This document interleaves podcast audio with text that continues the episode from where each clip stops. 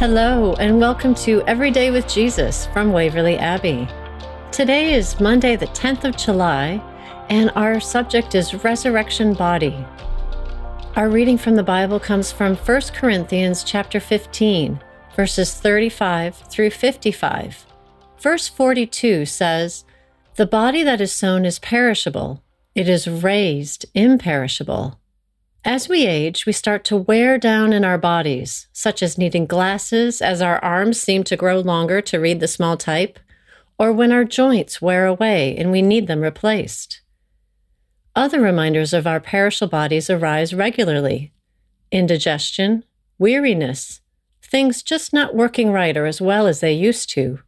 Or we might call to mind some friends and family who have greater physical challenges than we do those who struggle with fatigue and fibromyalgia, a loved one with allergies or eczema, for instance.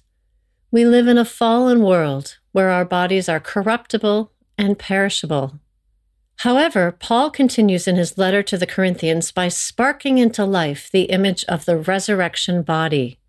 Just as a seed must be buried in the ground and die to produce its new form of life, so too does the earthly body need to die before it can take on its heavenly form. Though our bodies may now fail, and though we might grow weary, then we will be clothed in what will not perish.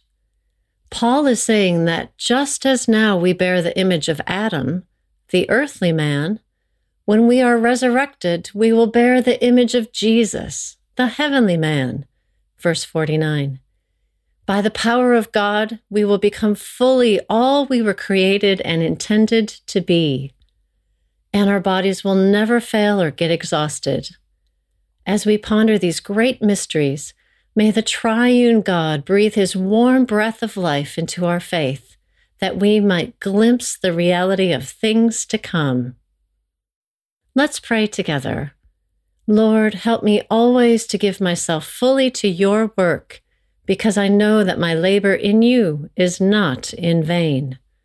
Amen. Scriptures to consider today Job chapter 19, verses 25 through 27. Malachi chapter 2, verses 3 through 6. 1 Corinthians chapter 9, verses 24 through 27.